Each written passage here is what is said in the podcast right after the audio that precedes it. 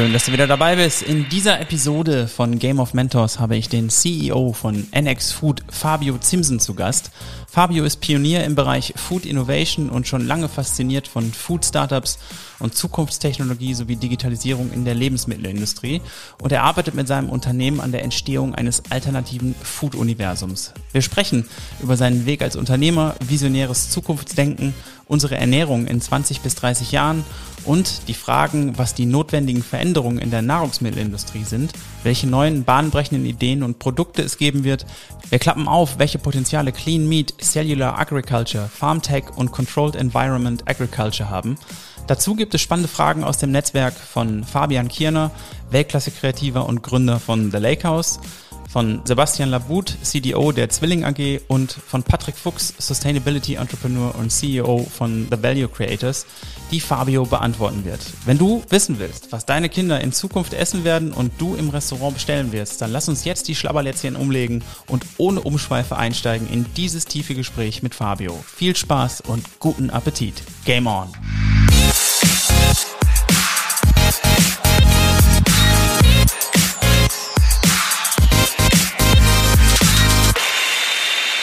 Herzlich willkommen zu einer neuen Episode von Game of Mentors und mein heutiger Gast ist CEO der Firma NX Food. Er ist Food Innovator und wurde vom World Economic Forum als Young Global Leader ausgezeichnet und ist von der Zeitschrift Capital in die Top 40 Under 40 gewählt worden. Dazu ist er Speaker und Ratgeber für eine ganze Branche und die Rede ist von Fabio Zimsen. Liebe Fabio, vielen Dank, dass du dir heute die Zeit genommen hast, ein Gespräch mit mir zu führen. Danke dir, Jan, dass ich dabei sein darf. Ich finde es cool, dass wir uns heute zusammensetzen. Ich würde gerne mit einer Frage beginnen und zwar, wurdest du in letzter Zeit positiv von etwas überrascht? Ja, also positiv kann ich durchaus sagen. Ähm, ich muss sagen, 2020 war ja für viele tatsächlich am Anfang ein richtiger Schockmoment und man hat sich wirklich die Frage gestellt, wie sich das Ganze entwickelt und was für Auswüchse das Ganze nimmt. Und ich, der auch jemand ist, bin, der viel quasi gerne unter Leuten ist und viel diese ganzen physischen Treffen braucht, um daraus Inspiration zu ziehen und interessante Begegnungen einfach sucht, ähm, habe mir am Anfang wirklich die Frage gestellt, okay, wie wird das Ganze weitergehen?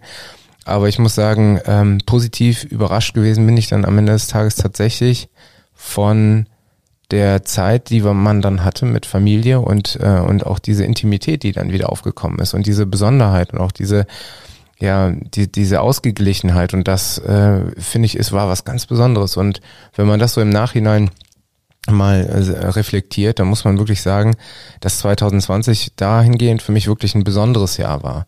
Sagt man mal oder lässt man mal all die Schockmomente äh, ähm, weg, die es am Anfang mit sich gebracht hat, aber so overall muss ich äh, sagen, dass ich 2020 wirklich auch sehr genossen habe und ähm, das auch als sehr positiv dann im Nachhinein empfunden habe.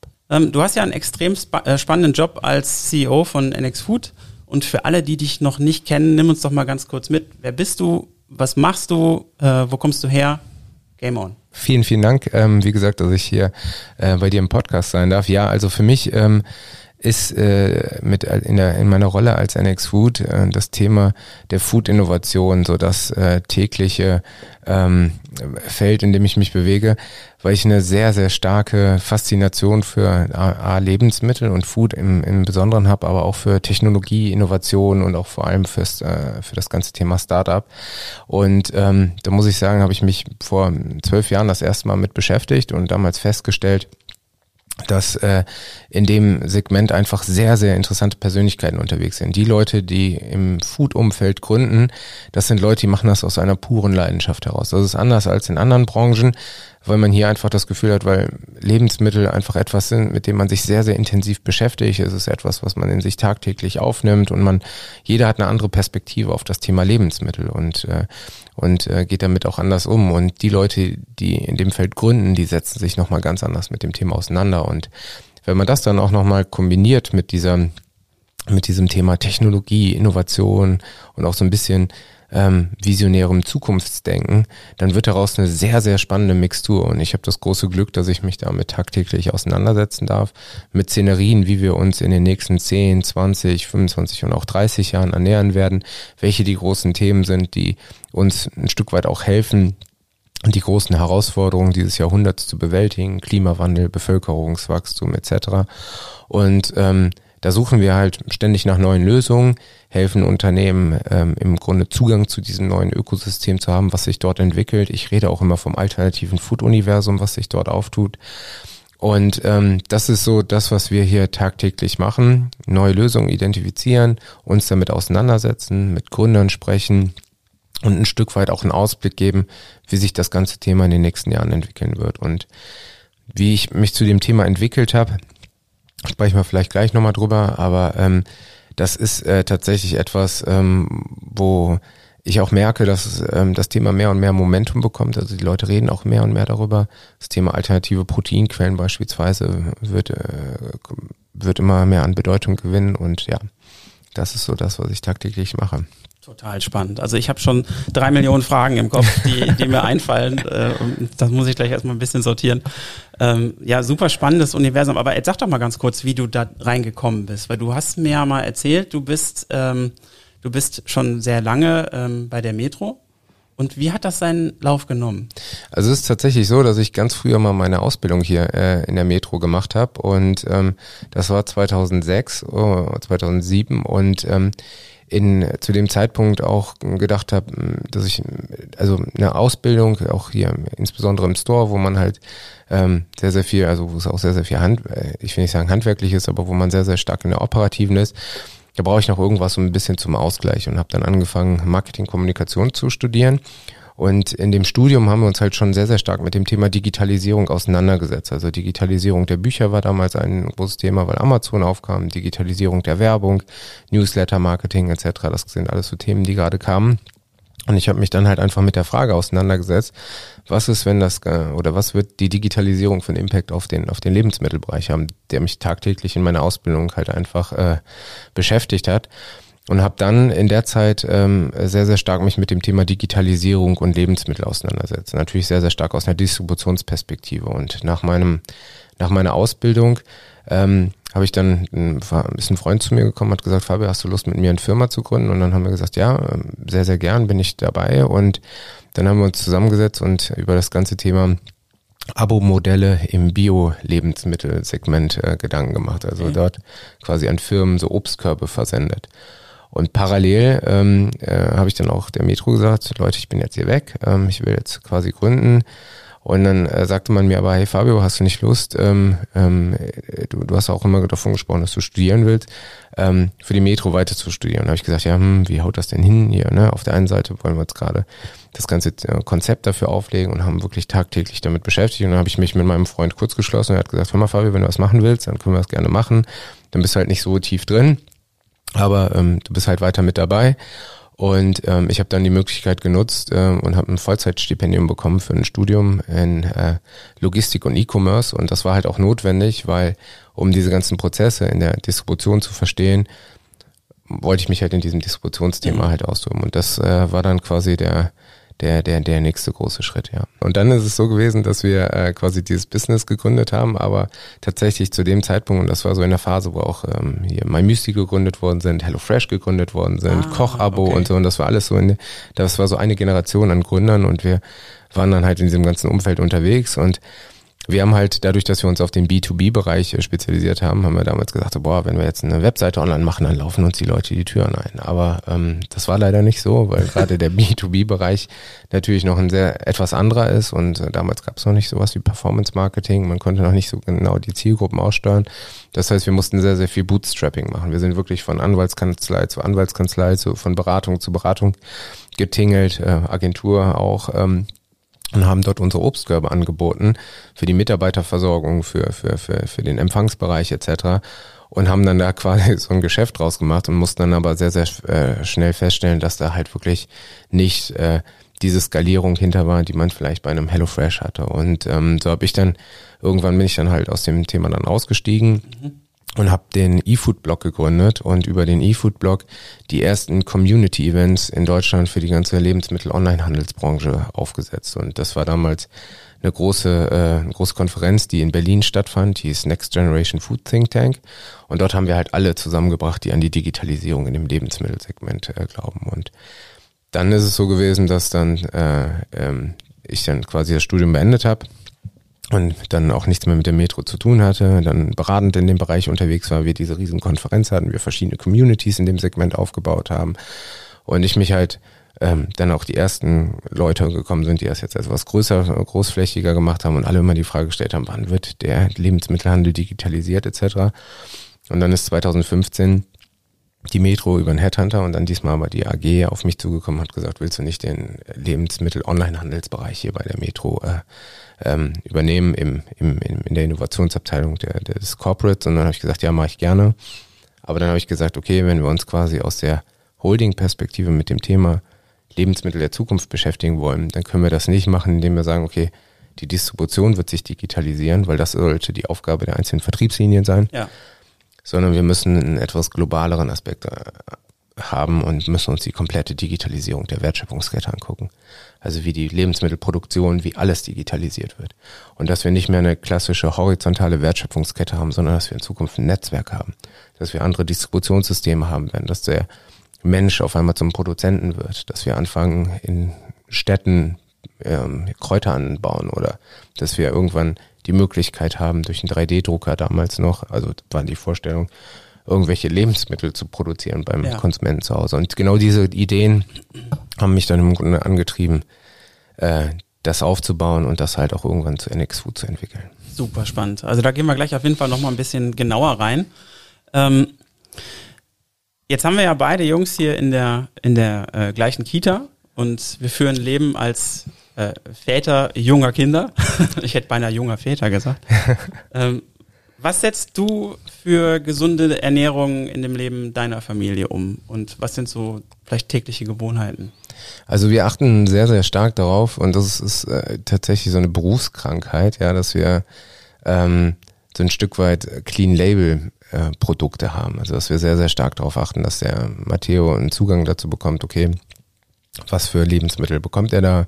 Wir kochen sehr, sehr viel. Wir, es gibt Müsli, es gibt immer mittags frisches Obst und Gemüse, es gibt immer irgendwelche, sag ich mal, Gurken und, und Möhrensnacks äh, zwischendurch, so dass er auch wirklich ein Gefühl dafür bekommt, ähm, was das für Lebensmittel sind, woher die kommen und ähm, das ist so etwas, was wir halt wirklich verfolgen. Natürlich ähm, ist es auch so, dass äh, und das ist sowas, wo ich sage, ich habe früher als Kind auch mal ein Stück Kuchen oder sowas gegessen. Klar. Also warum, warum nicht, ne? Und da will ich, bin ich jetzt, weiß Gott, nicht so unterwegs, dass wir, dass wir sagen, dass, dass, äh, dass er da überhaupt gar keinen Zugang haben soll. Aber ähm, es ist einfach schon so, dass man ein anderes Gefühl dafür bekommt und auch viele Sachen einfach relativiert. Ne? Ich meine, dass er, dass er nicht die ganze Zeit nur Zucker essen soll, das ist, glaube ich, für uns klar. Ähm, aber dass es halt einfach eine ausgewogene Ernährung sein soll, ne? dass es halt einfach nicht mehr so viel Fleisch ist, sondern einfach weniger Fleisch und das ist halt einfach eine, eine etwas eine gesündere Mixtur ist. Ne? Und das, äh, dass er auch ein gutes Gespür dafür bekommt, okay, was schmeckt ihm und dass er einen anderen Zugang einfach dazu bekommt. Und ähm, das war uns halt von vornherein wichtig, ja. Das ist ja, glaube ich, auch ein recht spannendes Feld, ne? gerade auch für die, für die Zukunft. Wie wird da so die Ernährung von Kindern äh, sein? Und da gibt's ja viele Convenient-Produkte. Ja. Und das würde mich auch interessieren, wie das da weitergeht. Ja, absolut, absolut. Also ähm, da gibt's ja die Natascha, die macht ja das ganze Thema freche Freunde in, in Berlin die sind damit sehr, sehr gut unterwegs und haben da ja einiges gemacht. Oder Pumpkin Organics aus, aus München.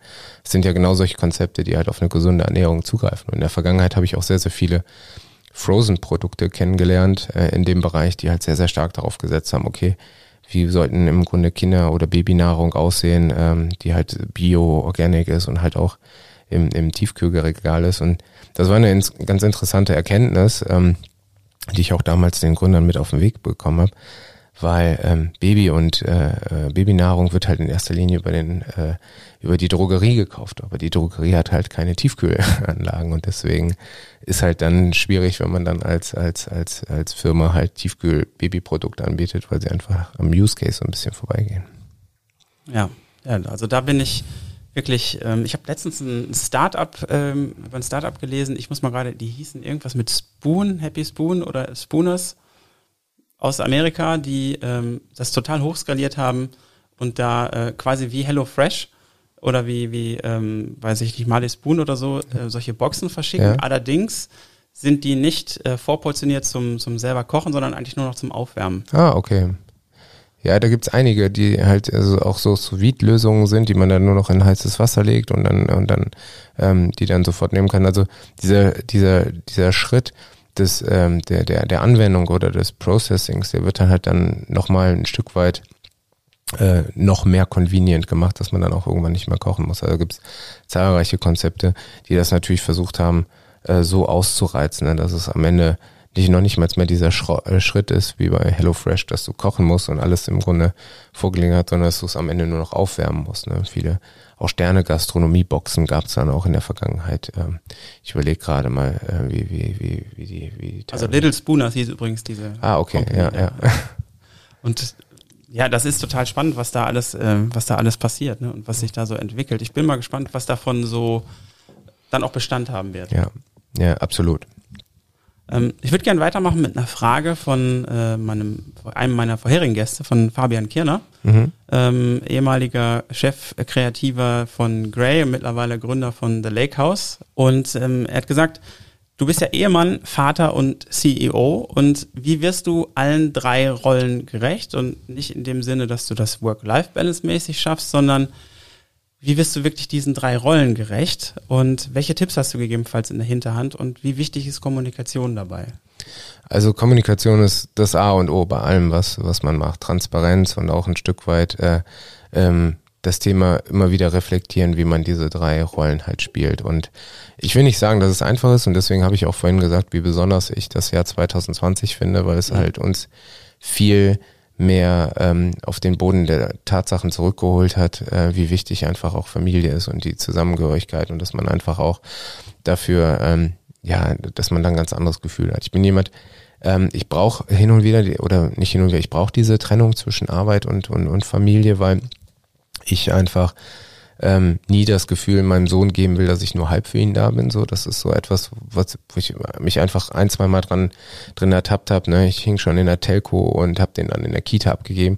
Ein furchtbares Gefühl im Nachhinein und ähm, und ähm, das ist etwas, was ich äh, einfach bewusst vermeiden will und deswegen habe ich gesagt, ähm, dass ich halt auch ähm, in, in, in der krassesten Zeit versuche, mich in, in Coworking Space zurückzuziehen. Ich bin ja hier Mitgesellschafter äh, vom Super 7000 und deswegen konnte ich mich halt auch immer da in die Räumlichkeiten zurückziehen äh, während der Corona-Zeit oder auch in besonderen Umständen halt ins, ins, ins Office gehen, ähm, wenn kein Mensch da ist. Also dass ich dann auch immer dort arbeiten konnte und dann, ähm, dass wir, äh, dass ich dann halt auch danach nach Hause bin und dann halt auch für die Familie da bin.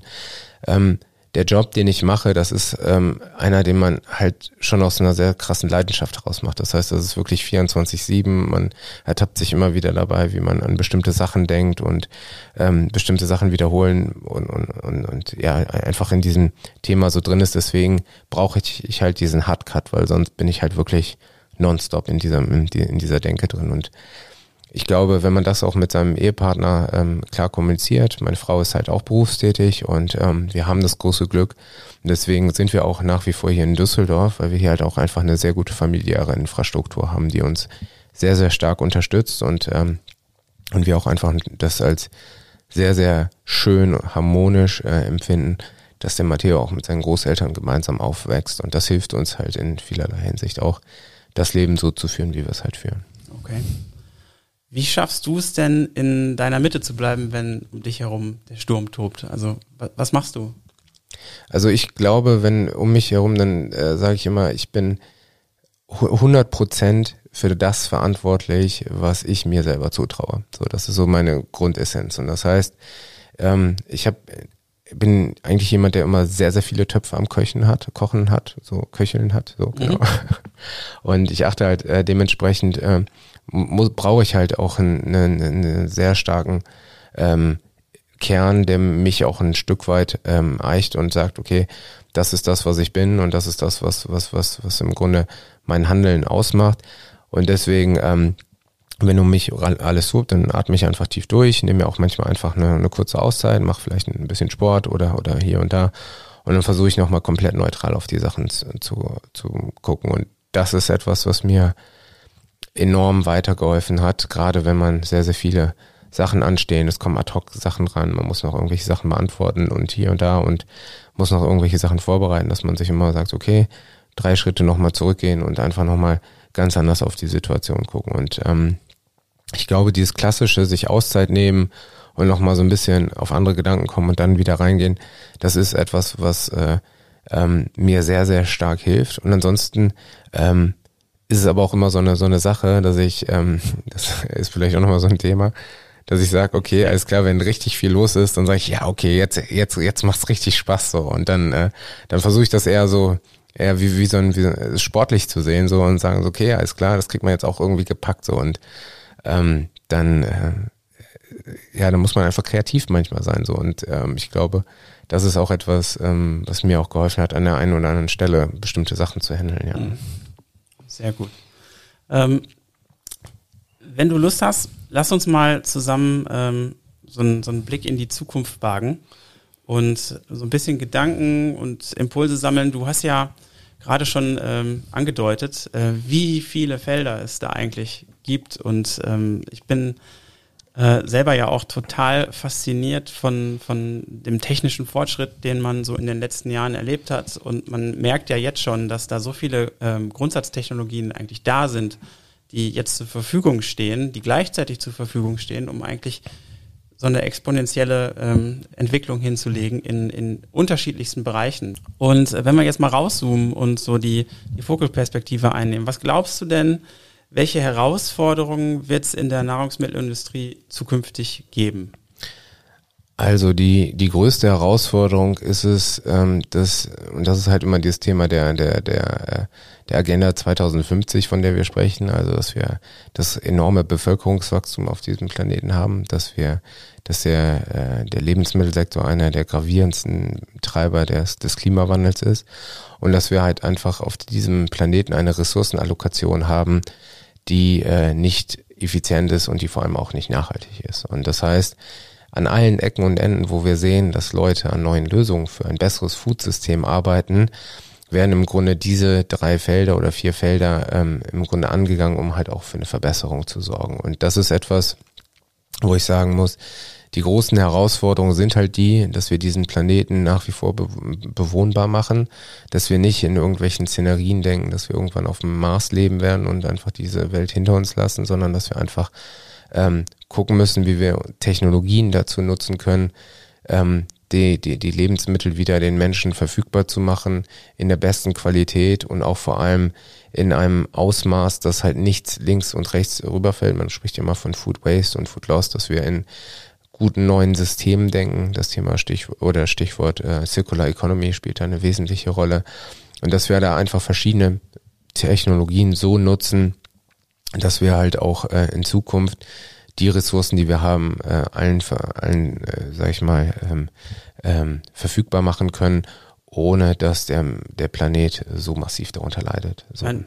Ja, absolut, weil wenn man da mal so ein bisschen äh, genauer hinschaut, dann sieht man ja, ich glaube, ich habe ähm, neulich so eine Zahl gelesen, dass bis 2050 ähm, 70 Prozent mehr Lebensmittel produziert werden müssen als jetzt, einfach um alle genauso zu versorgen. Und äh, aber eigentlich alle Flächen, die dazu zur Verfügung stehen würden, schon belegt sind. Also diese Zahl, die würde davon ausgehen, dass alles so ist, wie es momentan so ist, genau. Dass genau. wir halt nach wie vor so viel Fleisch konsumieren, wie wir konsumieren, dass wir so viel ähm, Biomasse auf dem Weg äh, zum Konsumenten verlieren, wie wir es aktuell machen, weil wir Felder nicht äh, effizient bewirtschaften, weil wir sehr viel Food Loss mhm. haben, also äh, Lebensmittel, die oft beim Transport vom Feld über die verschiedenen Stufen zum Endkonsumenten verloren gehen, weil wir Food Waste beim Endkonsumenten haben, Lebensmittel, die halt einfach nicht verwertet werden und weil wir auch äh, viel Food Waste gerade auch in den Anwendungsfeldern haben, also sprich in der Gastronomie, in, der, in, der, in dem Außerhauskonsum. Und dafür gibt es halt sehr, sehr viele Lösungen. Ich sag mal so, für den für diese Food Waste-Thematik bei der Gastronomie ähm, gibt ja Too Good To Go als sehr prominentes Beispiel für das Thema Food Waste. Ähm, im, im, im, Im allgemeinen Sinne haben wir auch verschiedene Lösungen, die dort einfach helfen, ähm, effizienter auch seine eigene Planung vorzunehmen. Und ich glaube, wenn wir diesen Bewusstseinswandel nicht nur beim Konsumenten haben, sondern bei allen Akteuren innerhalb der Wertschöpfungskette, okay, ja. dann wird das funktionieren. Da wollte ich gerade darauf hinaus. Was sind denn notwendige Veränderungen zum Beispiel in der Wertschöpfungskette? Also was, was kann man denn verändern oder woran wird denn gerade gearbeitet? Also es wird beispielsweise daran gearbeitet, dass wir natürlich ähm, sehr, sehr viele neue Alternativen zur konventionellen Proteinproduktion haben. Das ist das ganze Thema der alternativen Proteinquellen. Ähm, dass wir halt Fleisch als, als sehr, sehr ressourcen ähm, äh, aufwendiges Produkt ähm, so reduzieren, dass wir im Grunde eine Planetary Health Diet haben, also eine Ernährung, die im Grunde für den Planeten gesund ist, einen sehr viel ausgewogeneren Ernährungsplan haben für den Konsumenten. Da sieht es natürlich vor, dass wir sehr, sehr viel mehr auf pflanzlichere Ernährungsformen umschwenken. Und dann ähm, spricht man davon, okay, welche, welche Funktionen haben in Zukunft beispielsweise Pilze, welche Funktionen haben Algen, welche Funktionen hat das ganze Thema der Insekten. Und ich rede jetzt nicht nur im Endkonsumenten, also im Speiseinsektenumfeld, sondern auch vor allem im Feed-Umfeld. Das heißt, wenn wir halt im Grunde auf die konventionelle Proteinproduktion nach wie vor ähm, angewiesen sind und, und die wird es auch so schnell nicht, die wird auch so schnell nicht verschwinden, müssen wir zumindest über Formen nachdenken, wie wir halt im Grunde die Tiere, die da sind, gut ernähren können, aber das aus äh, Ressourcen, die im Grunde aus der Wertschöpfungskette gegriffen werden. Und da wird an sehr, sehr vielen Lösungen gearbeitet, wo beispielsweise Food Waste in großen Anlagen in Insekten quasi umgewandelt wird. Das sind dann so große, ähm, ja, so, wie, wie soll ich sagen, Soldier Fly Production äh, Facilities, ja, wie beispielsweise Unternehmen wie Protix machen. In Afrika wird auch an riesigen Lösungen dort gearbeitet, wo im Grunde Biomasse verwendet wird, aus der dann sich im Grunde ähm,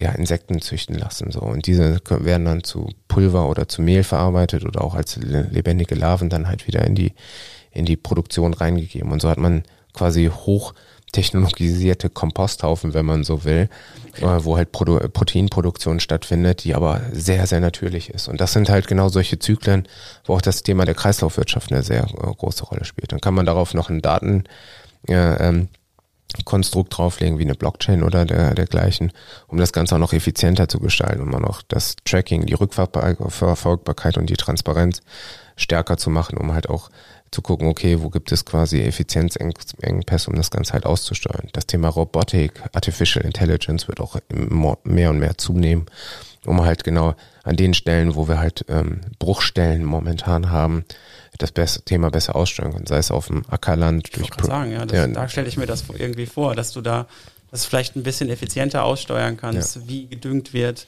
äh, wie Felder beackert werden, aber das, ähm, da weißt du ja. garantiert mehr. Also das ist, klappt das mal ein bisschen auf, das ist ja, ja super spannend. Genau, da gibt's halt so Konzepte wie Precision Farming, ne? oder man, wenn man sich den Farming-Bereich grundsätzlich anguckt ne, und sieht, wie viel Wasser da verwendet wird, dann wird's halt wes wesentlich effizientere Lösungen geben durch Hydropone, äh, hydroponisches Farming. Ne? Das ist halt Hydroponic. Das sind halt im Grunde Vertical Farming Systeme oder auch klassische vertikale Systeme, wo halt sehr, sehr viel mit Sonnenenergie gearbeitet wird oder halt im Umkehrschluss, wenn man es in die Städte verlagert und vertikal aufbaut mit LED-Technologien. Dann gibt's die Aquaponic-Systeme. Äh, ähm, mit denen man dort arbeiten kann, wo halt doch mal, äh, sag ich mal, Wasserkreisläufe nachgespielt werden und halt auch noch Fischzucht stattfindet und Aeroponik, wo man nochmal mit einem sehr, sehr viel ähm, feineren ähm, Wasseransatz und einer Wasserkonzentration arbeitet. Da gibt's halt sehr, sehr viele Spielarten und wenn man sich das dann in diesen ganzen einzelnen Stufen anguckt, dann stellt man sehr, sehr schnell fest, ähm, dass dort halt wirklich enorme Potenziale sind und gerade auch in dem Thema ähm, der Biodiversität, wenn wir über Pflanzen als Nähr oder als, als Nahrung sprechen. Dort sind einfach noch so viele Spielräume, gerade auch im Bereich der Proteine. Wir reden jetzt gerade darüber, dass wir Buchecker wieder kultivieren wollen oder beziehungsweise als Pflanze wirklich auch ausschöpfen wollen. Die verschiedenen Lupinensorten bekommen gerade nochmal einen ganz anderen, einen ganz anderen ähm, Ansatz. Also da ist sehr, sehr viel ähm, was machbar ist und dadurch, dafür haben wir auch diesen Verband gegründet, Balpro. Ne? Das ist mittlerweile wirklich sehr, sehr schön zu sehen, dass wir dort Akteure aus der kompletten Wertschöpfungskette haben, wirklich von Agrargroßhandel bis hin zum ähm, großen äh, äh, Multicorporate, ja, der ähm, quasi, wo wir alle verschiedenen Bereiche uns angucken und alle daran arbeiten, an einer alternativen ähm, Wertschöpfungskette zu arbeiten und diese Food-Transformation hinzubekommen, denn die ist so notwendig.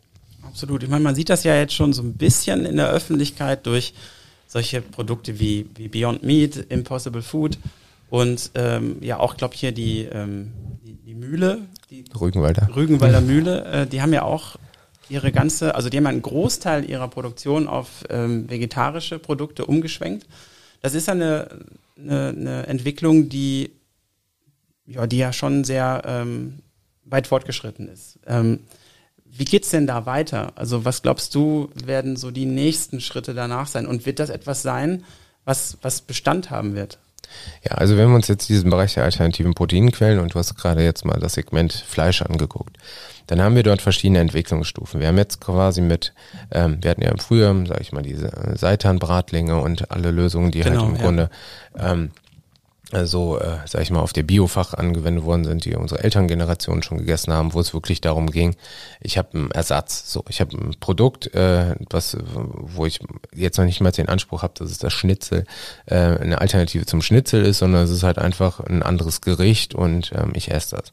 Dann gibt es halt im Grunde diese, diese Novel Vegan Meat äh, äh, ähm, Generation, die wir jetzt haben. Ne? Das sind halt im Grunde Produkte, die eins zu eins den Anspruch haben, so zu sein wie ihr Original und halt dem Konsumenten äh, im Grunde dadurch ermöglichen, leichter von einem fleischbasierten Konsum in einen pflanzenbasierten Konsum überzuschwenken. Das sind dann die Produkte, die du gerade eben angesprochen hast, Impossible Beat und Beyond äh, Impossible Food und Beyond Meat und wie sie alle heißen. Bei denen ist es allerdings so, dass das, äh, sage ich mal, die sind, die den First Mover Advantage haben. Ne? Das heißt, die haben das ganze Produkt und diese ganze Produktwelt so transportiert, dass sie halt sehr, sehr lifestyleig ist und dass es halt viele jetzt auch wirklich einen Zugang dazu bekommen. Die nächste Generation hat natürlich jetzt den Anspruch, diese großen wiederum in Frage zu stellen. Und wenn man sich das anguckt, wie die Ingredient-Liste dieser, dieser Produkte ist, dann äh, muss man sagen, okay, das ist natürlich sehr, sehr, da sind unheimlich viele Ingredients. Also die nächsten Generationen äh, legen jetzt sehr, sehr viel Wert darauf, Clean Label Produkte an den Markt zu bringen, die halt sauberer sind, die dementsprechend auch gesünder sind, ne, wenn man so will und halt nochmal einen anderen Anspruch haben. Das heißt, das ist jetzt die nächste Generation. Mhm. Dann haben wir das Thema der, äh, der Cultivation in, in Food, also das ganze Thema Cellular Agriculture, was halt äh, auch immer mehr an Bedeutung gewinnen wird, weil wir dort nämlich genau diese exponentiellen Effekte haben, die du vorhin angesprochen hast. Ein exponentielles Wachstum im Zellbereich kann halt sehr, sehr schnell dafür sorgen, dass ich ganz andere eine ganz andere Kosteneffizienz äh, erzeugen kann. Lass uns mal ganz kurz Cellular Agriculture ein bisschen aufklappen. Also ich habe mal gelesen, dass es da, ähm, ich habe nur von einem Startup mhm. gelesen, als ich ein bisschen recherchiert habe, die ähm, spezielle Hefen verändert haben, dass daraus äh, durch Zugabe von Zucker in so einem Fermentierungsprozess dann ähm, Eiweiße entstehen, aus denen man dann also genetisch identische Kuhmilch, äh, Milch, Käse und Eis zum Beispiel machen kann. Aber das ist ja jetzt nur an der Oberfläche gekratzt. Was heißt das denn? Also was ist diese Cellular Agriculture und also was hat das für ein Potenzial? Das, was du gerade angesprochen hast, äh, ich weiß nicht, wird wahrscheinlich das Unternehmen Legendary gewesen sein. Ähm kann, kann gut sein. Ich habe es äh, wirklich nur überflogen und ja. äh, da dieses äh, Thema Cellular Agriculture äh, angeschnitten und dachte, Boah, super interessant. Ja. Müssen wir darüber reden. Genau, also das ist im Grunde ein Fermentierungsprozess, der dort äh, stattfindet. Und wenn wir uns das ganze Thema Cellular Agriculture auf Basis, äh, äh, sag ich mal, angucken, dann ist es letztendlich, dass du halt eine künstlich erstellte Zellproduktion hast. Ne? Es wird halt quasi ähm, in einem Medium werden halt Zellen angezogen, ange, äh, ähm, gezogen, die dann halt quasi durch einen Fermentierungsprozess sich halt im Grunde multiplizieren können und dadurch kann ich halt im Grunde dann irgendwann Fleischapplikationen herstellen. Ne? Gibt es natürlich noch unheimlich viele Zwischenschritte, damit ich halt auch Muskelfasern nachstellen kann, damit ich halt auch im Grunde die, die Masse herstellen kann. Aber das Teure in diesem ganzen Produktionsprozess ist natürlich auch das richtige Medium herzustellen, in dem sich halt im Grunde die Zellen halt entwickeln können. Und, ja. so. und das ist halt im Grunde, wenn man so will, das, das Szenario, was dahinter her ist, ich brauche einen Bioprozessor, ich brauche im Grunde das Medium als ein wichtiges, das Nährmedium, ich brauche im Grunde Zellkulturen, die ich dort äh, züchten kann und daraus kann ich im Grunde dann am Ende des Tages wirklich so, und da gibt's dann auch sehr, sehr viele Schattierungen, weil die einen sprechen halt im Grunde von einem Kälberserum, was verwendet wird, das ist jetzt zum Beispiel die Lösung, die in Singapur angewendet wird, andere haben mehr den Anspruch, ähm, vegane oder ähm, ja, vegane Medien zu verwenden, das heißt, da gibt es auch nochmal eine ganze Bandbreite von verschiedenen verschiedenen Zwischenstufen. Der Hintergrund, warum das so interessant ist, ist am Ende des Tages, weil ich halt die Möglichkeit habe, Fleisch eins zu eins so nachzubilden, egal wo ich bin auf diesem Planeten. So, das heißt, Länder wie Israel oder auch Singapur, die jetzt keine großen Agrarflächen haben und natürlich sehr, sehr stark von den Anrainerstaaten abhängig sind, haben dadurch die Möglichkeit, Ressourcen im eigenen Land ähm, zu produzieren und Fleisch zu produzieren. Das heißt, dort ist es auch eine sehr, sehr starke geopolitische Nummer. Der andere Punkt ist natürlich der, dass wenn ich in der Lage bin, den Preis des Serums oder des Mediums so zu runter zu reduzieren, dass ich halt einen ganz anderen Kosteneffekte darstellen kann. Das ist der zweite Punkt. Und der dritte Punkt ist, dass diese Lösung es natürlich erlaubt, alle Applikationen, die ich im Fleischbereich habe, eins zu eins nachzubilden. Das heißt, ich muss nicht äh, ich kann die gleichen Kochzeiten für eine Bolognese, sage ich mal, verwenden, wie ich es äh, wie ich äh, auch mit einer Fleisch klassischen Fleischbolognese machen kann. Und der vierte Punkt ähm, ist natürlich der, dass ich äh, eine ganz andere Ressourceneffizienz bei der Biomasseproduktion habe. Ne? Das heißt, es wird nicht so viel Wasser verwendet, wie jetzt, sag ich mal, wie jetzt, wenn, wenn ein klassisches Tier das verwendet, äh, ähm, wenn, wenn ein klassisches Tier großgezogen wird. Ich habe eine ganz andere Dauer dahinter ähm, und es lässt sich halt einfach äh, unter, sage ich mal, ökonomisch äh, oder ökologischen Gesichtspunkten ganz anders produzieren. Und halt, und das ist halt immer so das Thema dahinter, ähm, der fünfte Punkt, warum halt auch das äh, Thema in den USA als, äh, sage ich mal, Clean Meat gestartet ist. Mhm. Ich habe halt keine Antibiotika-Zusätze und alles, was damit einhergeht. Das ist ein, äh, ein Feld, was, was mich unheimlich fasziniert, dieses kultivierte Fleisch. Ähm, ich habe dazu ein Zitat gefunden von Winston Churchill aus ja. 32. wir werden äh, der Absurdität entrinnen, dass wir ein ganzes Huhn züchten werden, nur um seine Flügel oder die Brust zu essen. Ja. Glaubst du, die Vision, die ist jetzt, wird gerade Wirklichkeit und ist, ist das eine gute Entwicklung? Ja, also ähm, ich bin ganz klar ähm, jemand, der diese Entwicklung befürwortet. Ähm, und, äh, Was für eine visionäre Kraft der Typ hat. Ja, ne? Wahnsinn, ne? dass das in dem, in dem, in dem Alter, aber es zeigt halt auch im Grunde, ähm, und ähm, wenn man sich diese ganzen Bilder anschaut, wir sind die letzten Jahre, haben ja ohne Ende Dokumentation gesehen über die aktuelle Produktion. Und ich denke, dass sich da auch einiges äh, verbessert hat.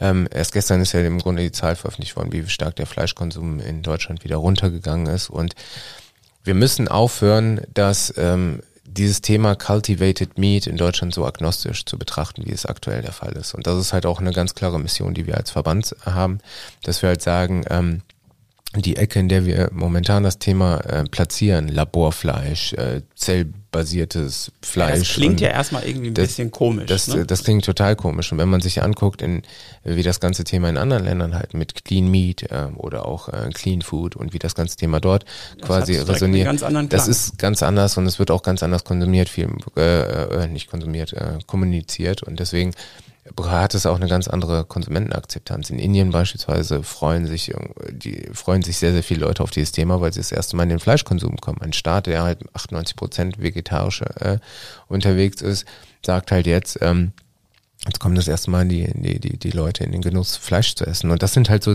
so, so Entwicklungen, die wir dort haben, die halt wirklich auch ähm, das ganze Thema halt ähm, sehr, sehr schnell gerade aufsetzen lassen. Wir hatten letztes Jahr, äh, Ende letzten Jahres, das Approval für die ersten Applikationen im, in, in Singapur.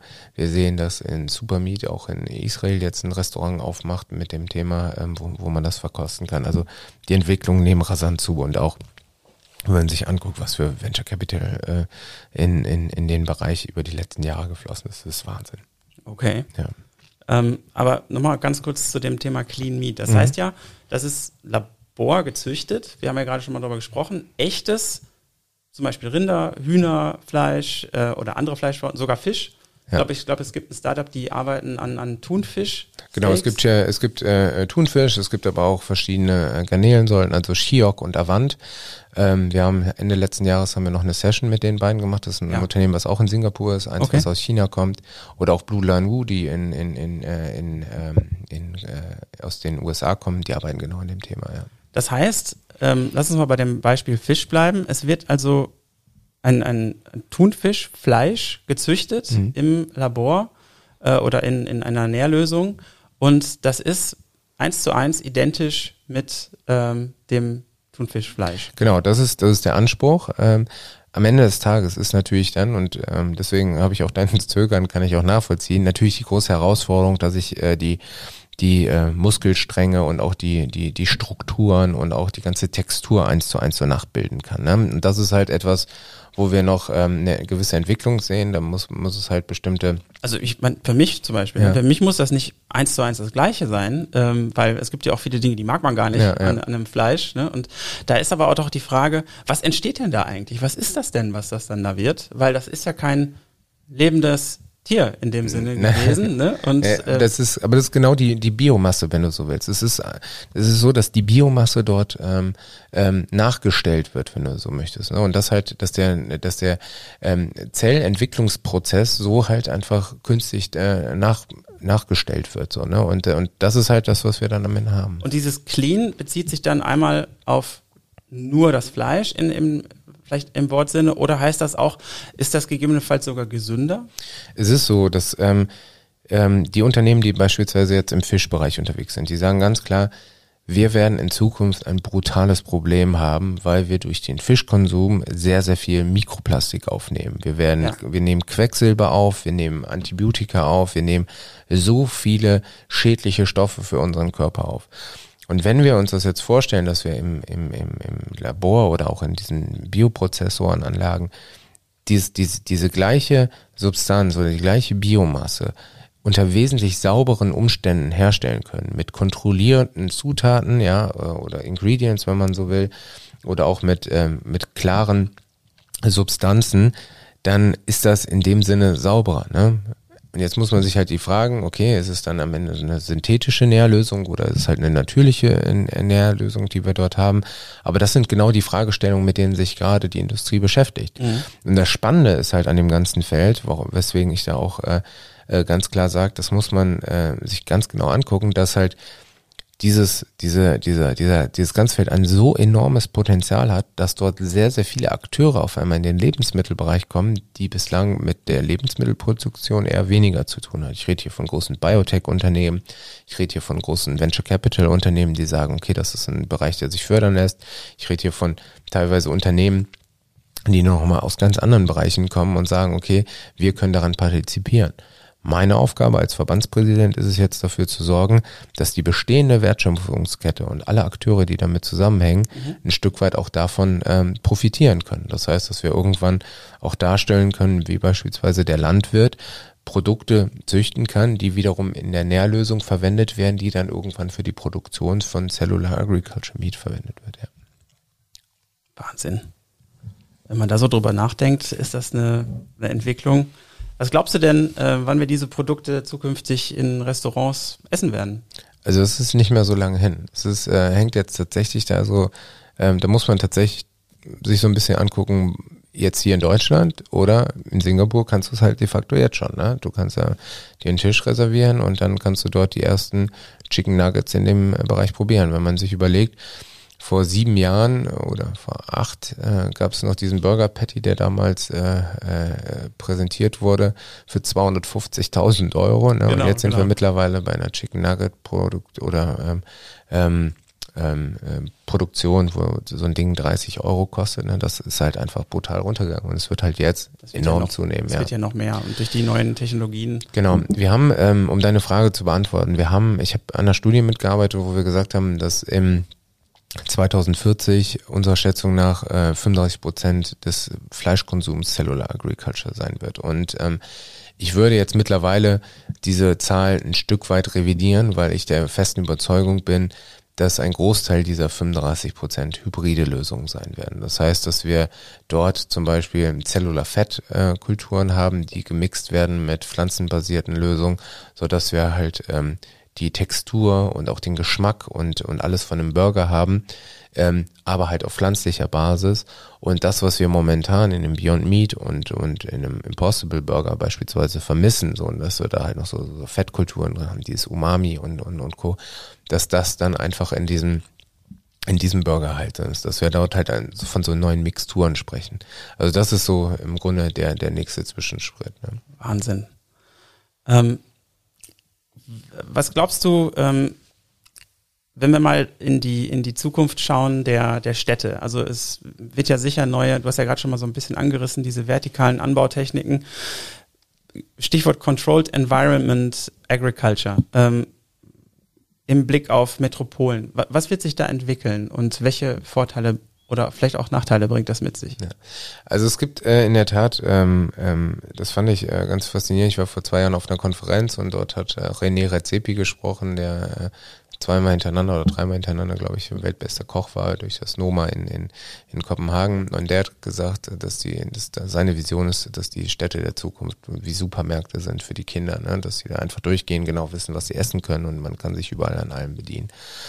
Und das Faszinierende war, er hat da wirklich eine sehr sehr gute äh, Rede gehalten und, äh, und alle waren wirklich ähm, Standing Ovations und haben geklatscht und boah, schöne Vision. Und dann kam danach die Food Processing Ministerin aus Indien auf die Bühne und hat gesagt, so, wie viel Einwohner hat Kopenhagen, wie viele Einwohner hat Europa? Ähm, und hat dann am Ende gesagt, äh, wir in, in Indien, wir haben doppelt so viele Einwohner wie in Europa.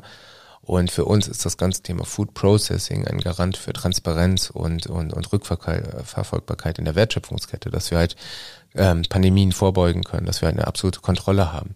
Und ich glaube, am Ende des Tages ist tatsächlich eine Mischung aus beiden Themen, ne, die unsere Städte am Ende zu äh, Zentren machen, wo wir halt auch ähm, Nahrungsmittel äh, verfügbar haben, äh, neuen Produktionstechnologien, sei es jetzt Vertical Farming, sei es jetzt, dass wir ähm, Pilzanbau haben durch, äh, durch ähm, äh, bestimmte sage ich mal, Kulturanlagen, die sich in Kellern befinden oder auch in, in, in deren U-Bahn-Schächten, dass wir ähm, ähm, mehr Produktion vor Ort haben, dass wir das ganze Thema Cellular Agriculture dort äh, reinbringen, dass, dass dort halt einfach ein ganz anderes Ökosystem entsteht, was auch absolut notwendig ist.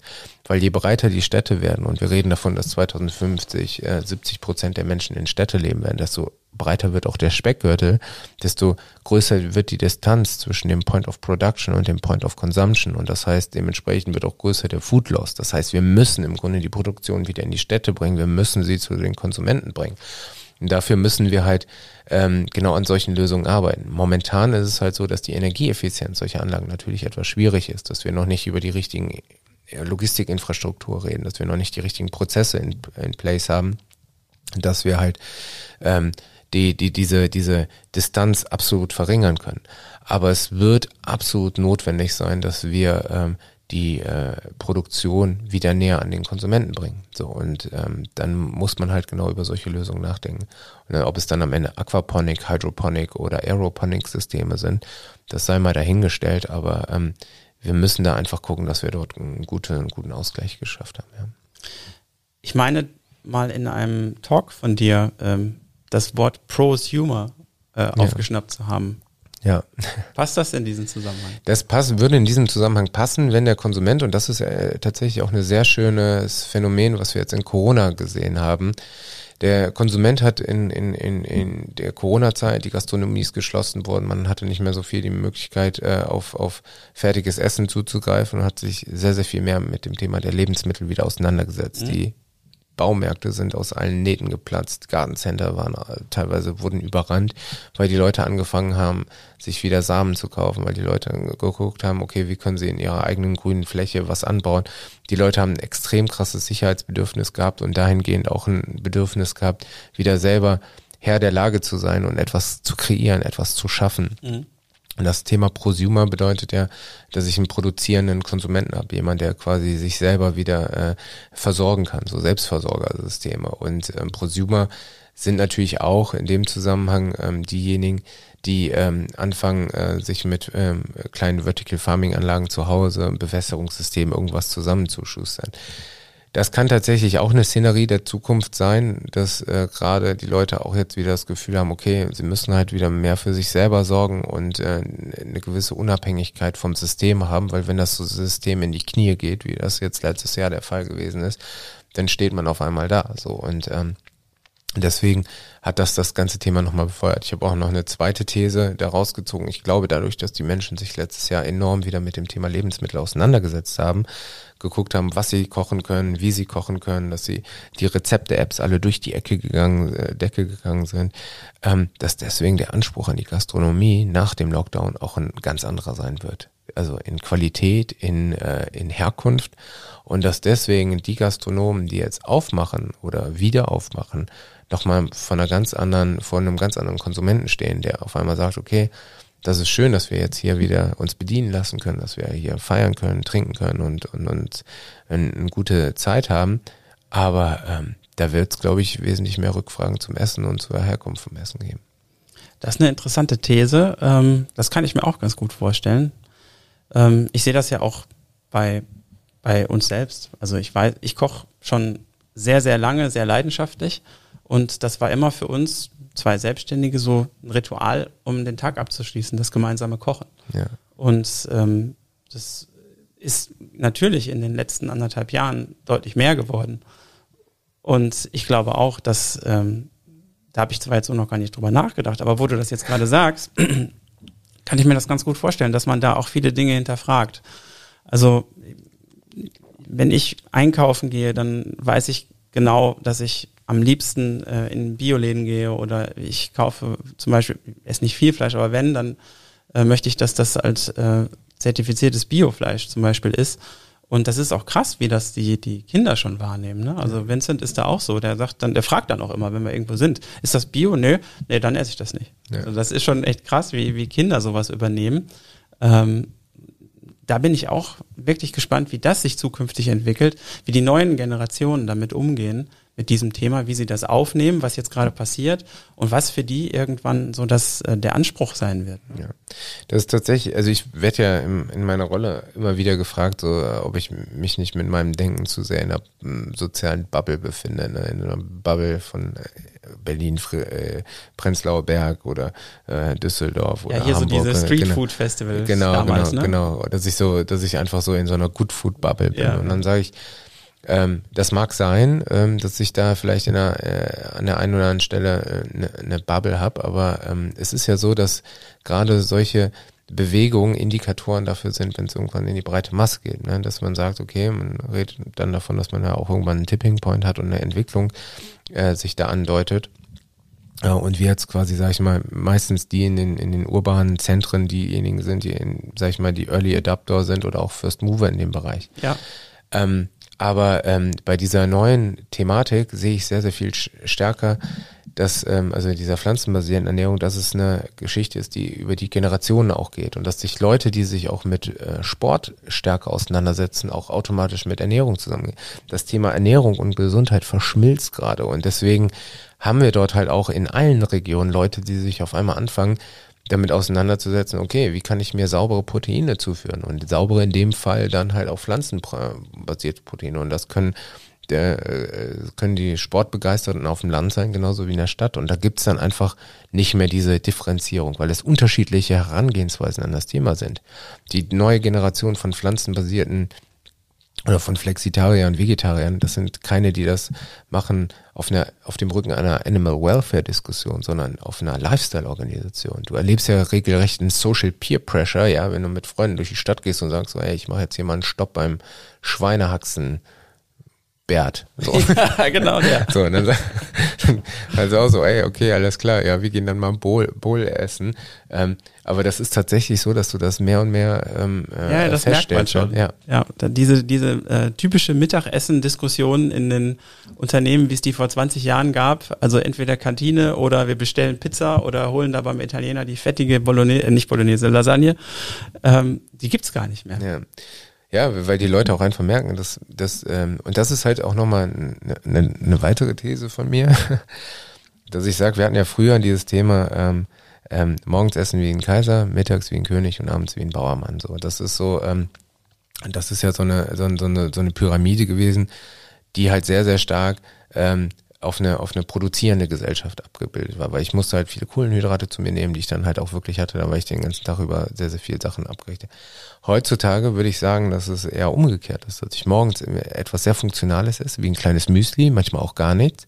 Mittags etwas Leichtes esse, damit ich nicht dieses Nachmittagstief habe und mein Produktions- äh, oder, oder, oder meine Performance halt weiterhin hochhalten kann. Also nichts, was mich in Mittagstief hat. Und abends dann eher ausgediegen esse, weil ich dann mit der Familie zusammen bin, weil ich dann mit Freunden bin, weil ich dann irgendwie abends äh, nochmal äh, so ein geselliges Moment haben will, ne? wo dann Food und, und Lebensmittel auch mehr Entertainment ist.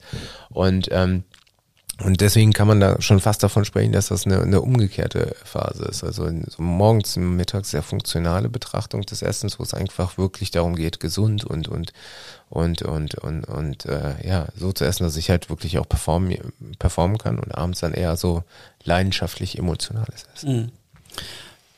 Glaubst du denn, dass sich das Thema ähm, Hunger, Welthunger, ähm, auch dadurch positiv verändern wird?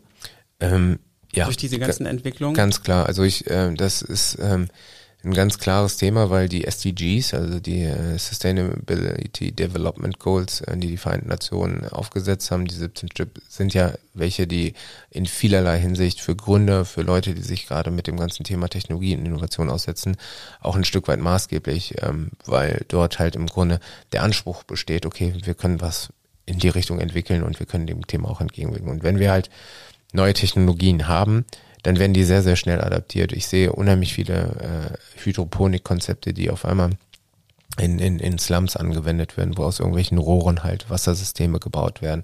Das World Food Program macht da eine grandiose Arbeit und ist letztes Jahr auch, hat den ja auch den Friedensnobelpreis bekommen. Das sind halt so schon so Themen, wo ich sage, wow, das, das ist schon echt eine, eine tolle Entwicklung, weil das Thema auf einmal auch eine ganz andere Bedeutung bekommt. So. Und deswegen glaube ich auch ganz klar, dass diese neuen Lösungen sehr, sehr viel dazu beisteuern können, dass wir genau dieses Problem auch ausge, äh, ja, bewältigt bekommen. Ja. Weil jetzt ist es ja aktuell noch so, dass eigentlich die ganzen Flächen für den Getreideanbau, für das Füttern der, der Rinder, die in den, in den westlichen Staaten gegessen werden, genutzt werden. Und ähm, bin gespannt, oder ich hoffe, dass es da einen Shift geben kann, eben genau durch diese Technologien und durch das, was da jetzt äh, alles gerade angetrieben wird und auch durch dieses neue Bewusstsein auch vielleicht für diese Themen. Ich habe noch äh, zwei äh, Fragen aus dem Netzwerk ja. dich. Ähm, die habe ich mitgebracht, die würde ich gerne einspielen. Ähm, einmal von Sebastian Labut, CDO von der Zwilling AG. Und der hat eine Frage mit, äh, mitgebracht, die hörst du jetzt. Ja, hallo Jan, hallo Fabio. Ähm, ja, mich würde interessieren, Fabio, wie du die nächsten zwei bis drei Jahre zum Thema ähm, Verpackungslösungen siehst, ähm, was ähm, plant aktuell die Industrie? Gibt es schon ähm, Lösungen, die wirklich äh, massentauglich sind, die in den nächsten Jahren auf uns zurollen? Oder wie ist da der Status? Das würde mich mal aus deinem Blickwinkel äh, interessieren. Ja, das äh, vielen Dank, lieber Sebastian, für diese Frage. ähm, das ist natürlich eines der auch ganz großen Themen. Wir haben ja gerade eben auch darüber gesprochen, Microplastik und auch das Thema der, der, der, der, der Verschmutzung hier in dem Bereich. Und wir sehen ja auch, dass im Grunde ähm, die, die Gesetzgeber auch dahingehend und auch auf EU-Ebene ähm, einige ähm, ja, Bestrebungen hat, das ganze Thema zu unterbinden. Ähm, und wenn wir uns das Thema auf Verpackung angucken, dann wird es natürlich auch dahin gehen, dass wir nicht nur mehr in Richtung Recycling gehen, sondern dass wir halt auch ähm, verschiedene Lösungen entwickeln, wo wir halt im Grunde wiederverwertbare Ver Verpackungen haben oder halt auch äh, unver also original unverpackt Systeme haben. Und ähm, die große Herausforderung wird es dann sein, dort halt gute Logistik- und Distributionssysteme zu etablieren, die es halt wirklich erlauben, dass ich halt bestimmte Verpackungen immer wieder verwenden kann. Dass ich nur noch in den Supermarkt gehe und dort halt quasi meine Waren aufgefüllt bekomme, dass dort halt quasi nicht mehr dieser Zwischenschritt der Verpackung stattfindet, sondern ich bestimmte Ressourcen halt direkt habe. Ne? Dass ich Loop-Systeme habe, die gibt es, äh, da gibt es auch ein, ein, ein Unternehmen, die dort äh, sehr, sehr stark dran arbeiten, dass dort verschiedene Player aus der Industrie sich zusammengeschlossen haben und gesagt haben, okay, sie arbeiten halt im Grunde an so einem System zusammen, wo dann immer wieder die Verpackung zurückgeschickt wird und aufgefüllt wird und dann bei mir landet. Und ich spreche diesem System ein sehr, sehr großes ähm, Potenzial zu und auch die Notwendigkeit dafür wird äh, auch massiv zunehmen. Ähm, die Frage ist aber am Ende des Tages tatsächlich die, inwiefern die Logistik und auch die, die Distribution so weit ausgereift ist. Wir haben es ja über Jahre gesehen im Lebensmittel-Online-Handel, dass es dort halt wirklich nicht zu so, einem, zu, zu so einem Punkt gekommen ist, wo der Konsument in den Bereich übergestiegen ist. Jetzt durch Corona und diese ganzen Pop-up-Store-Systeme und äh, ähm, Shadow-Retail-Systeme, die wir gerade sehen mit Flink, mit äh, äh, Gorillas und Co. und auch dem Erfolg von Picknick und, und Flaschenpost, sieht man halt, dass jetzt auf einmal des, äh, der, der Mensch mehr und mehr oder auch vor allem der deutsche Konsument mehr und mehr an das Thema herangeführt wird. Und genau diese Systeme dürfen es früher oder später auch erlauben, so, äh, so, eine, so, so, so eine Lösung zu, zu integrieren. Und deswegen ähm, kann ich ganz klar sagen, in zwei, drei Jahren wer wird's, ähm, viele arbeiten gerade an diesem System, welche äh, Verpackungsalternativen wir dort entwickeln können, aber wird es zwei, drei Player haben, die den Bereich äh, ähm, machen werden.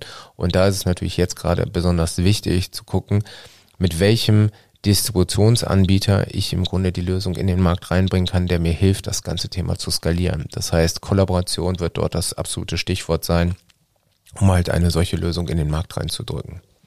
Super spannend. Danke für ähm, den Input und danke für deine Antwort. Ähm, ich habe noch Patrick Fuchs, der noch eine Frage oder beziehungsweise sogar zwei Fragen gestellt hat. Patrick ist CEO von The Value Creators, Sustainability Entrepreneur und Co-Founder von Halo Coffee.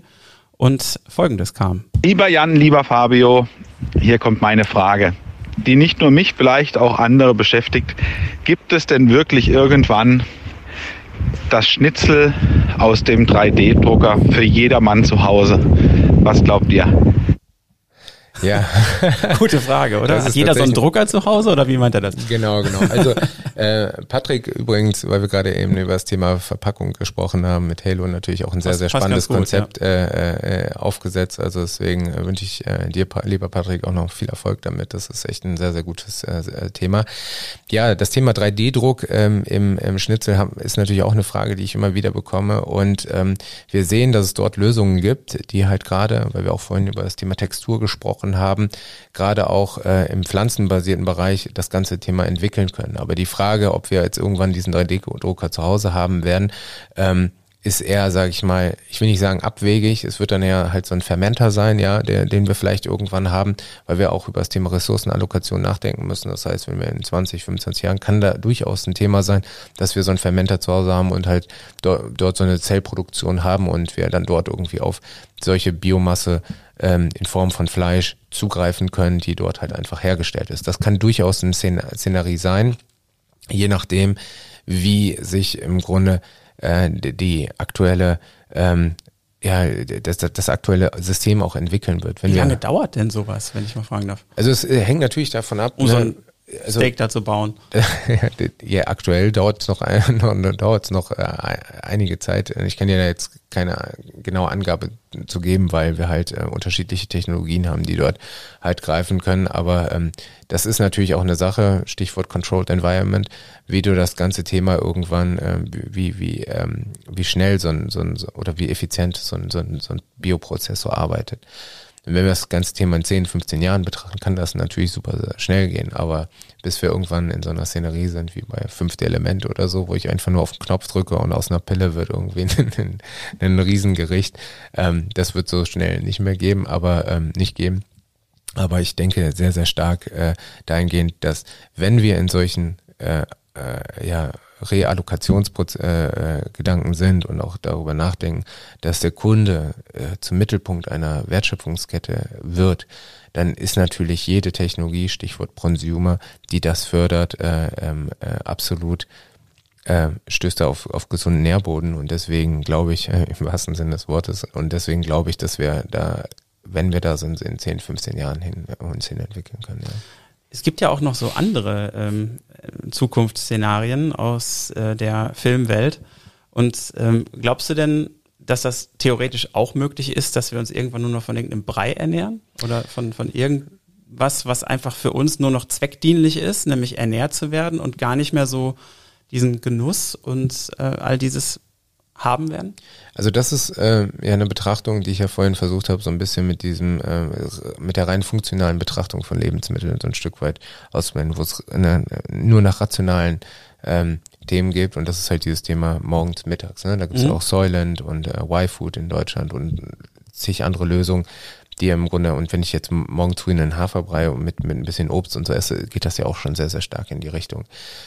Der Hintergrund ist, Essen ist Social Glue. Essen verbindet. Essen ist äh, Essen ist Identität. Essen ist etwas, was was äh, Kulturen zusammenbringt. Das ist einfach so viel mehr und ähm, und deswegen glaube ich, dass wir in Zukunft dieses Thema auch mehr und mehr äh, sich noch mehr und mehr entwickeln wird, ne? weil der Mensch einfach auch ein soziales Wesen ist und beim Essen kann man halt viel zusammenbringen und wir sehen halt einfach, dass wir dort eine Entwicklung haben, ähm, dass die Menschen halt auch ein Bedürfnis haben. Es gibt unheimlich viele Leute, die in der Corona-Zeit es genossen haben, wie du es gerade eben beschrieben hast, abends mal wieder mit der Familie zusammen zu sein, weil man sich so auseinanderentwickelt hat und diese festen Punkte einfach fehlen und ich glaube, dass deswegen das gemeinsame Speisen und auch das gemeinsame Zusammensein eher zunehmen wird. So. Mhm. Und ähm, dass wir da einfach auch eine Entwicklung gemacht haben. So, wir, wir haben in einer Demokratisierung der Lebensmittel gelebt, wie wir immer so schön sagen, weil wir in Deutschland wirklich nichts haben, was es nicht gibt. Ne? Du kannst im Grunde alles haben, von Molekularküche bis Food Pairing, whatever. Es gibt so viele verschiedene Lösungen. Und jetzt reden wir auch davon, wie diese ganzen Themen künstlich hergestellt werden und auch nochmal besser gemacht werden etc. Also das heißt, es gibt eine Ausdifferenzierung. Jetzt geht es wirklich darum, dass die Menschen anfangen für sich im Grunde ihr eigenes Ernährungsprofil so zu, zu, zu erstellen, dass sie halt auch sagen, okay, das ist das, was ich bin und ich esse, was ich bin. Du bist, was du isst. Ja. In dem Zusammenhang, äh, Patrick, haut noch einen raus. Moment. So, und noch eine etwas seriöse nachgeschoben, wobei ich die erste jetzt auch nicht unseriös fand, war, ähm, was sieht Fabio als den Next Level Shit im Beverage-Bereich? Ja, der Next Level Shit im Beverage-Bereich, das ist natürlich auch eine Frage, die ich äh, auch äh, hin und wieder höre.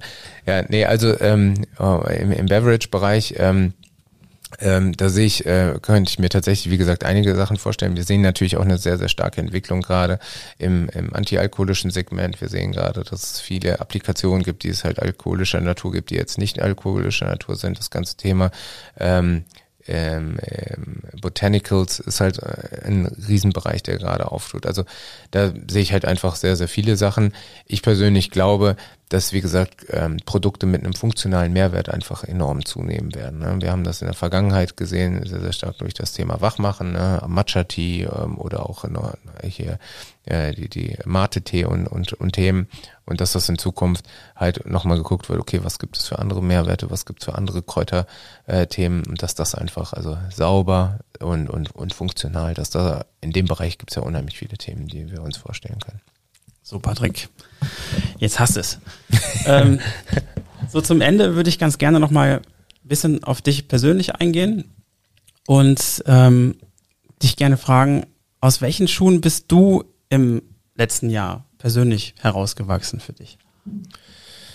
Ja, ähm, also ein Feld, in dem ich mich definitiv weiterentwickeln möchte, ist halt äh, in der Tat äh, das, das, das Feld mehr so intensive Momente in der Natur zu haben. Das ist tatsächlich etwas, was, äh, was ich mir einfach wünsche. Und äh, ich hatte da im letzten Jahr in den in der Zeit, wo man es sich mal äh, rausnehmen konnte, äh, haben wir einen, äh, habe ich ein zwei gute Wanderungen gemacht mit Freunden und das hat richtig viel Spaß gemacht und das war halt auch einfach, da hatte man halt auch die intensiven Momente zu zweit, aber ähm, das ist vielleicht was, was ich nochmal ausbauen wollen würde. Und ansonsten ist natürlich jetzt diesen, diesen Bereich, den ich halt beruflich halt nach vorne bringen will, auch nochmal weiter nach vorne zu bringen und weiterhin ähm, auch den Kontakt ähm, zu schärfen mit Leuten, die halt auch ähm, in ihrer Domäne auch gut was auf die Beine gestellt haben und da den Austausch zu machen. Deswegen finde ich das Format, was du aufgesetzt hast, auch so super spannend, weil okay. ähm, ich äh, das einfach auch total gut finde, weil es gibt viele Leute, die halt gute Sachen bezogen haben. Man kann natürlich zig Bücher lesen mit komprimiertem Wissen etc. Aber wenn man Leute hat, die halt ah, viel gelesen haben und auch einfach äh, was äh, gestaltet haben, dann ähm, denen einfach auch gut zuhören, das ist, glaube ich, auch etwas. Äh, und würde ich sagen, ist vielleicht auch eine meiner Stärken, Leuten einfach auch gut zuhören zu können, ja. Ähm, gibt es also um jetzt nochmal ein bisschen emotional äh, mit dir connecten zu können als Hörer. Gibt es äh, für dich Musik, die dein Herz tanzen lässt? Was ist so dein Soundtrack? Was, was hörst du gerne? Also ich höre tatsächlich, ich finde den, den, den, den Soundtrack von Le Lebowski finde ich total geil. finde ich, äh, finde ich ist der absolute Hammer. Also äh, da habe ich auch eine Fabius gute Laune Playlist einfach mal erstellt über viele der ist Tracks. Ist die öffentlich? Äh, ich weiß nicht, ob die öffentlich ist, Spotify? aber die, die ist äh, tatsächlich bei Spotify. Aber vielleicht können wir die teilen. ja, da sind auch noch nicht so viele Lieder drin. Ich habe jetzt gerade damit angefangen. Und äh, das ist zum Beispiel eine, eine, eine, eine Musik, die mich äh, äh, in, äh, wo, wo ich einfach auch äh, die einfach echt echt gut ist. Ähm, Und ansonsten der Soundtrack von äh, St. Vincent ist auch sehr, sehr cool. Mit Bill Murray. Äh, das ist auch einer, der mich, da ist viel Bob Dylan drin, aber den finde ich extrem gut. Und ansonsten bin ich einer, der äh, sehr, sehr stark äh, oder äh, sich durch, also ein großer Fan von elektronischer Musik ist. Und okay. ähm, da kann ich mich auch in eine, richtige Euphorie reintanzen. Und ich glaube, äh, meine Freunde, und das ist jetzt tatsächlich so eine, so eine persönliche Sache, die würden sagen, äh, ähm, der Fabio, der kann erst dann gut feiern, wenn es nass wird. das, äh, das bedeutet also, ähm, dass äh, das ist in der Tat auch noch etwas, äh, also ich, ich mag es einfach auch, wenn man feiert, dann bitte intensiv, ja. Ja, genau so. so nämlich. Genau. Ähm, ich habe gerade die, die spontane Idee, vielleicht mal so eine äh, Playlist auf Spotify einzurichten äh, mit den mit den Songs äh, der Gäste. Ich glaube, das könnte irgendwie. Das wir, glaub, vielleicht fangen wir das mal an ja. mit dir.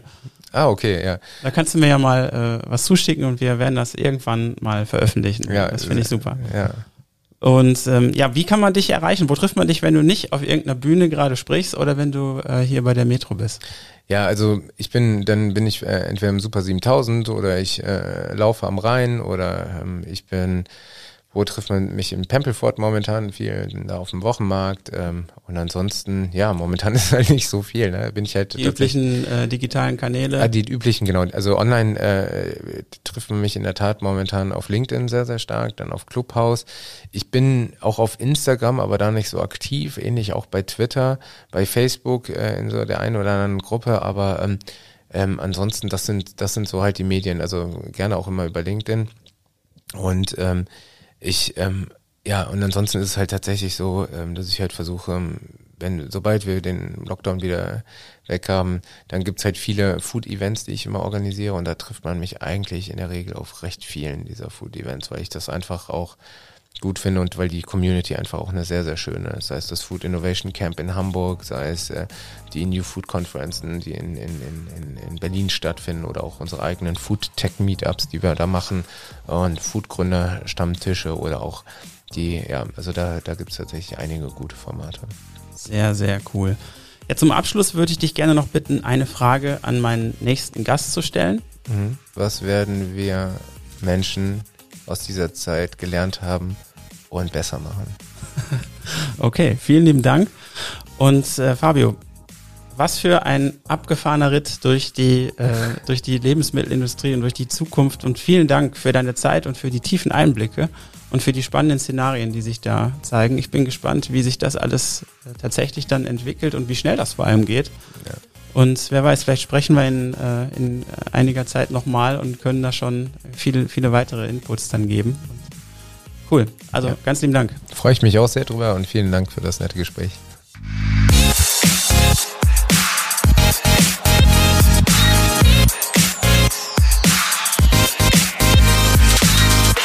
Vielen Dank, dass du dir heute die Zeit genommen hast, mit dabei zu sein. Wenn ich darf, würde ich dich gerne ganz kurz fragen, wie dir das neue Format gefallen hat, was du dir gegebenenfalls wünschen würdest und ob du Feedback für mich hast. Schreibe mir dazu gerne über Instagram oder sende mir dort eine Sprachnachricht an Jan Wischermann.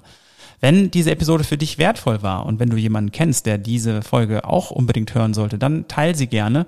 Und wenn du Bock hast, dann freue ich mich über eine kurze Bewertung auf Apple Podcasts, denn das hilft die Show höher zu ranken und erreicht so noch mehr Menschen, die vielleicht ebenfalls einen Wert aus diesen Gesprächen ziehen können. Und jetzt Anfang zu machen, denn nicht gemacht haben wir schon genug. Das war der Jan. Bis bald. Ciao.